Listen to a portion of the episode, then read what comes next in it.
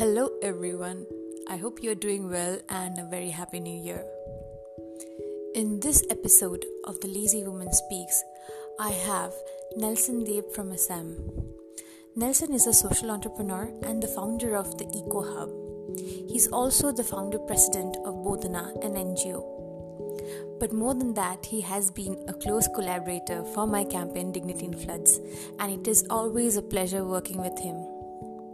I had a conversation with him a few days back and I'm just so excited to share that with you. Tune in and keep on listening to The Lazy Woman Speaks.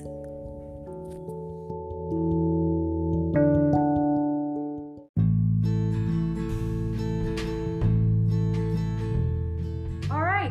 Thank you so much, Nelson, for joining in from Bokakhat. And I would like to know, what's the temperature now there? I know it's winter. I'm missing home, so I just want to know how you're feeling right now. I'm feeling really nice and cozy, and I'm just waiting, for the days to not really pass so fast, because I'm like, just after the winters, we are going to have the monsoons and the summers, and that's a very terrifying state. But I would like this to stay for much longer, actually. Yeah, so temperature is really low. I really can't tell you the exact temperature, but It's cold. You can, I'm wearing a jacket inside the house and it's warm and Yeah, I do miss Assam winters, definitely being in Kolkata right now. So Nelson, your profile is really interesting. I definitely know a lot about your work. So a lot of things, I think I can introduce you myself maybe, but I would not do that because I would like our listeners to listen from you. That how, I know this is a cliched question, but I'll still ask, menstruation has been seen as a women's issue. I know it's a human rights issue, etc. But of course, it's an issue which has a lot of taboos even now.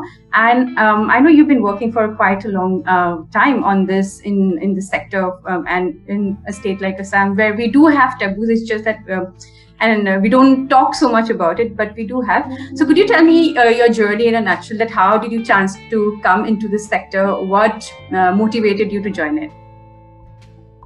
Yeah, first of all, thank you so much, Majuli, for having me and speak about my work. This was really long ago, I think in 2009 and 10, when I was in Bangalore. I was working there, pretty much settled. I was almost finishing a decade being in Bangalore, and that was kind of taking a toll over my life, because the city was developing and it was becoming, the infrastructure was changing, the traffic was becoming more, there were buildings coming up, and because you're from Assam and Assam is much more scenic and we have more of nature, and I was missing all of that, but I was enjoying my work, but I wanted something more meaningful that I wanted to do.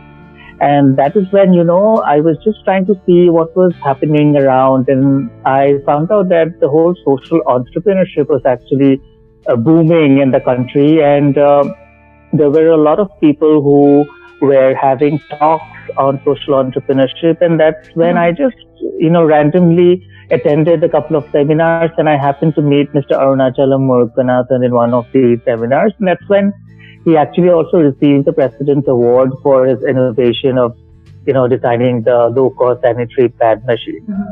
Mm-hmm. His story was very inspiring at that time.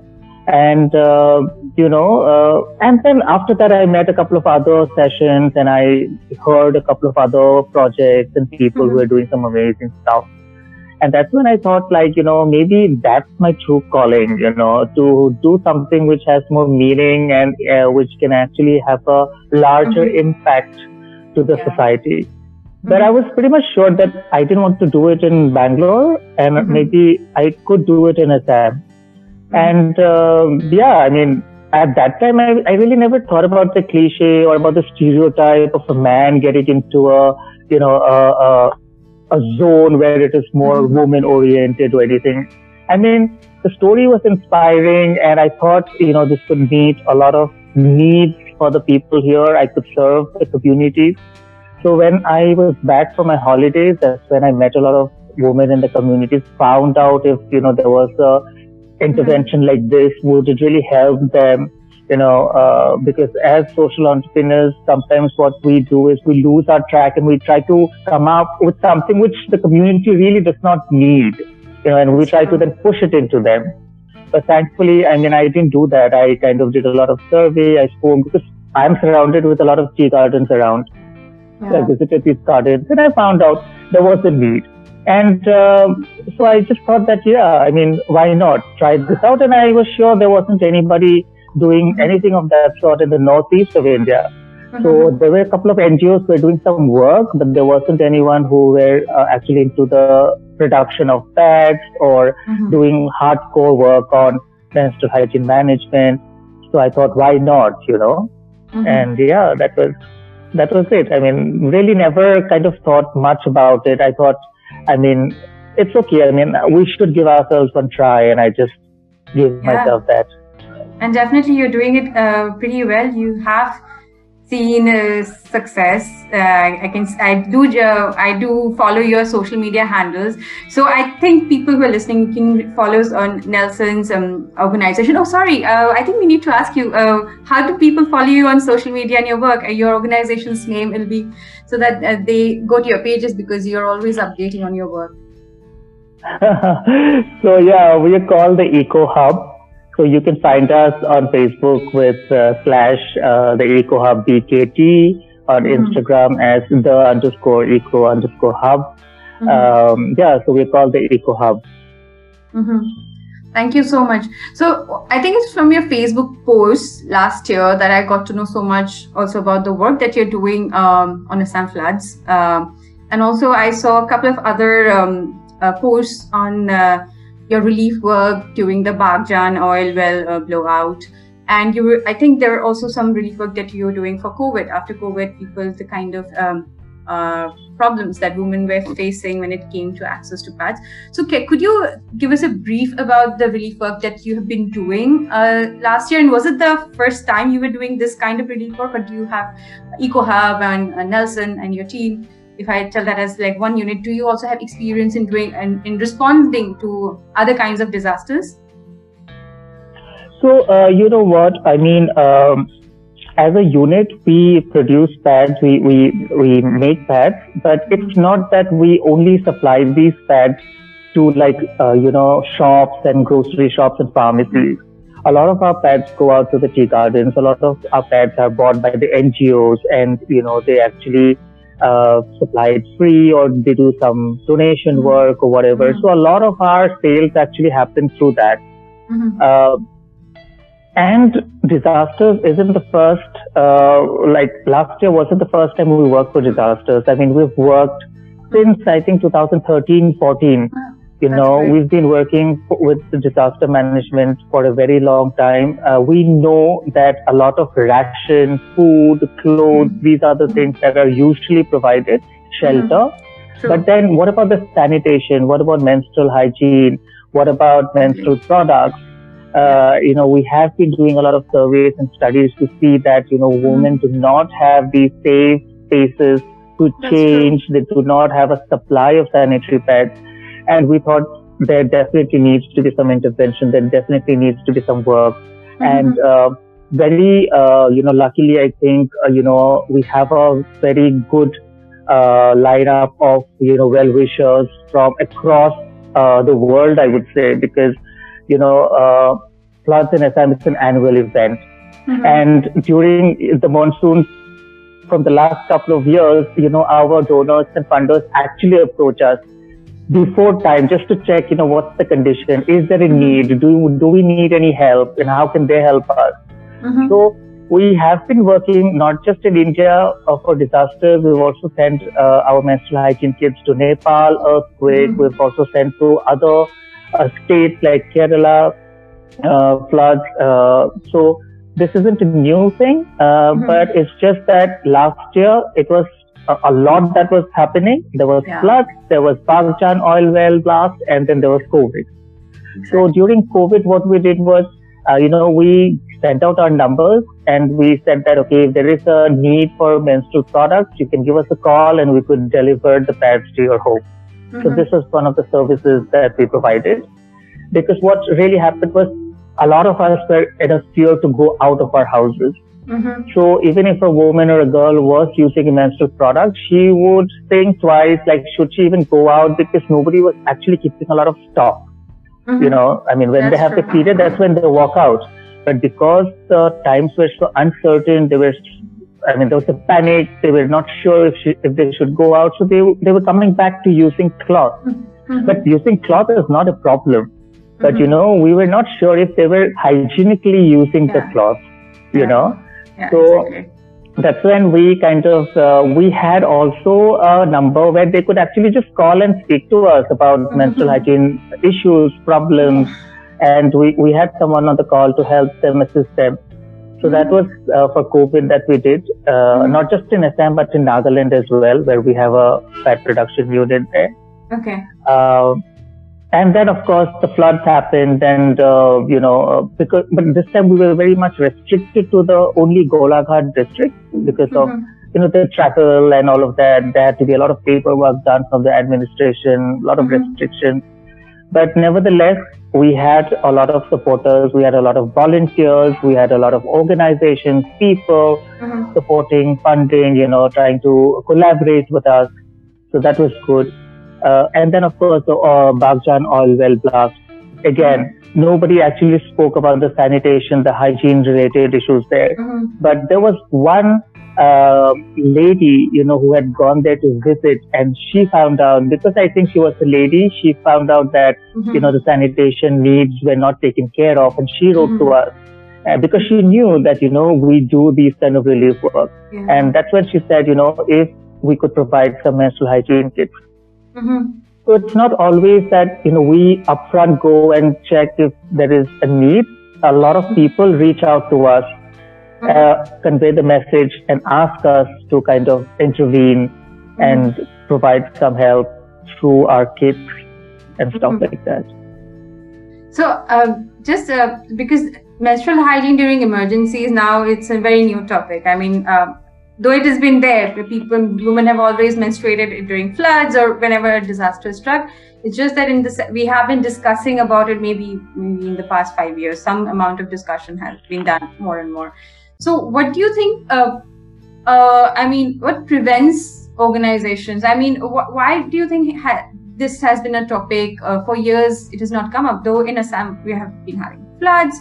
Is it because of the taboos? Of course, we know there is a taboo, but also from NGOs or government perspective, why do you think this is not so much of an important issue? It seems to, like, it doesn't seem like it's on the top of the list, but it is an important one. Why do you think it has been on the back end for so many years? Yeah, so somehow I just feel that, you know, in the NGOs or in the governing bodies, you know, the topmost people who are actually managing this whole thing are all men.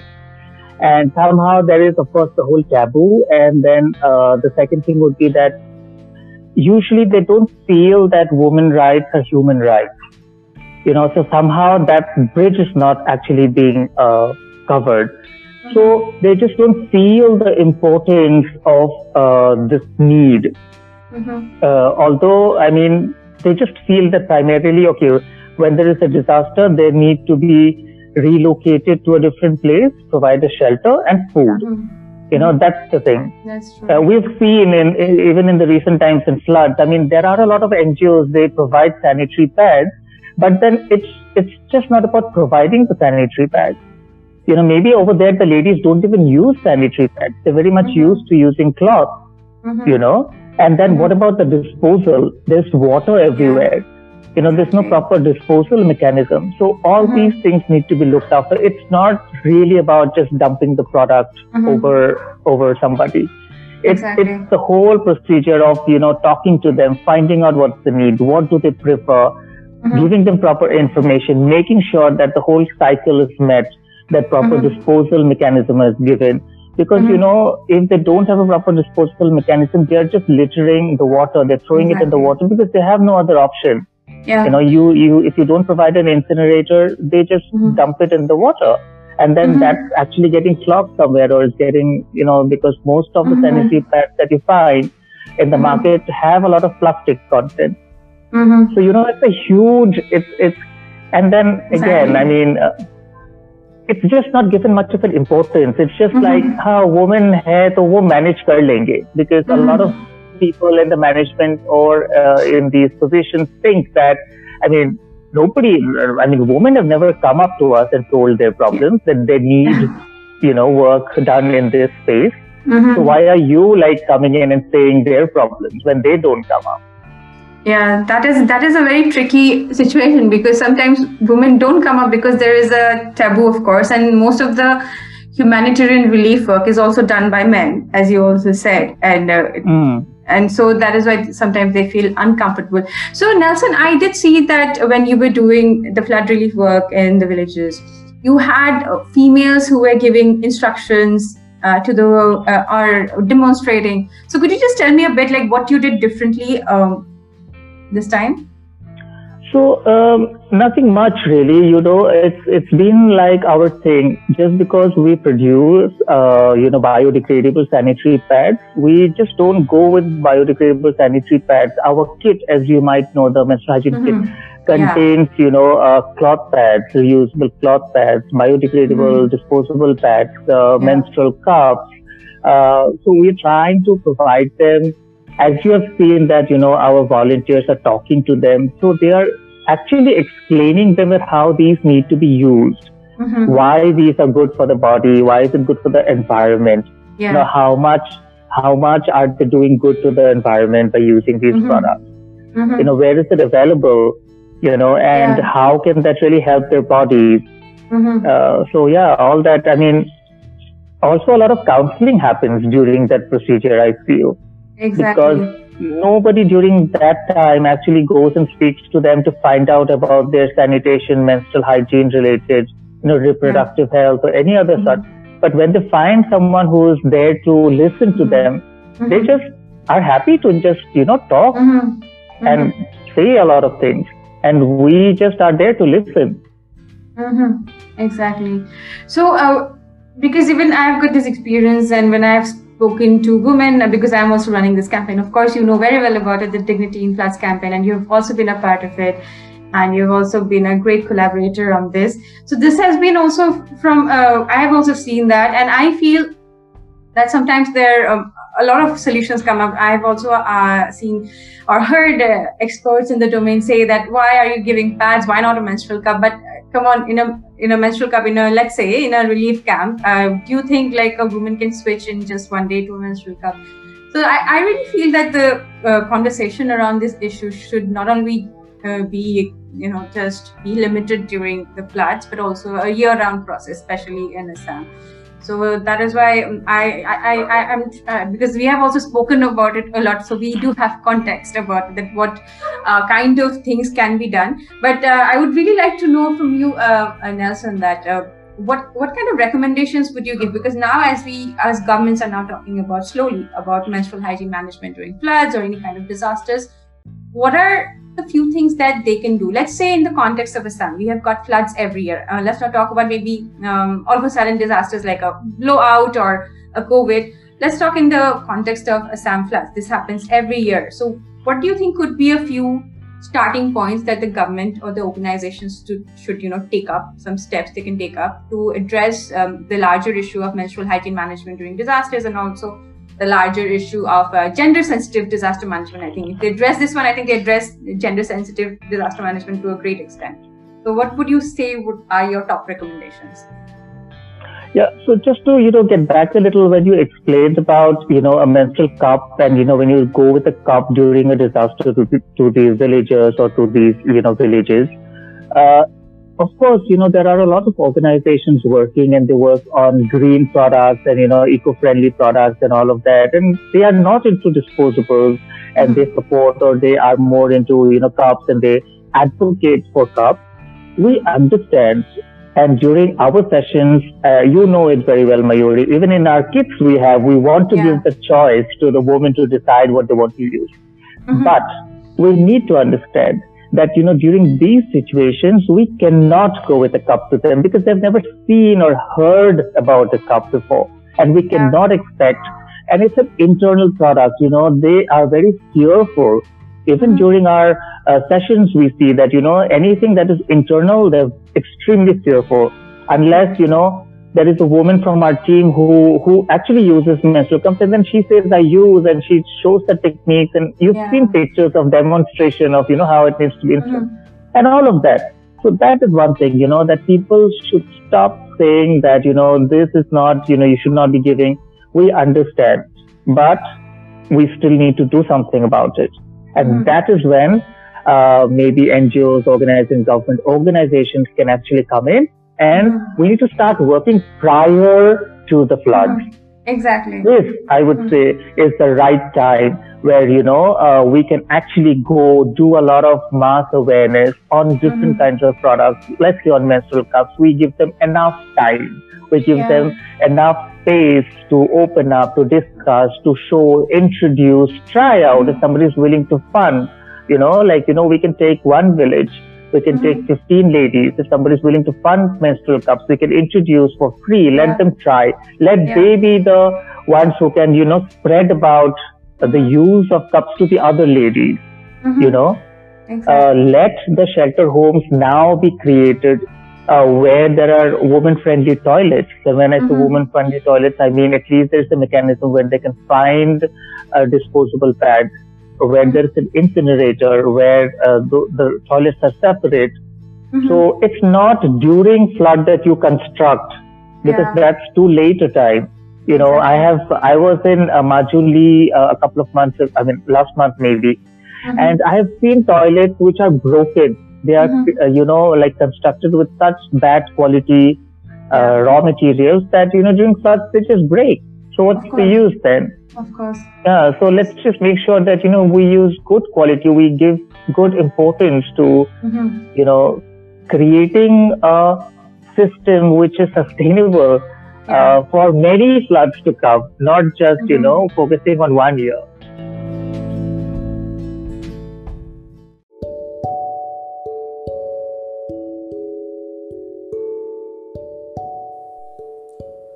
And that was Nelson joining in from Bokakhat in Assam. Thank you for listening to another episode of The Lazy Woman Speaks. In this segment of Dignity in Disasters, we speak to humanitarian workers or people who have worked on disaster relief response. Nelson was one of them. And if you know more such people, or if you are one of them who has worked on disaster relief response, do get in touch. Till then, bye.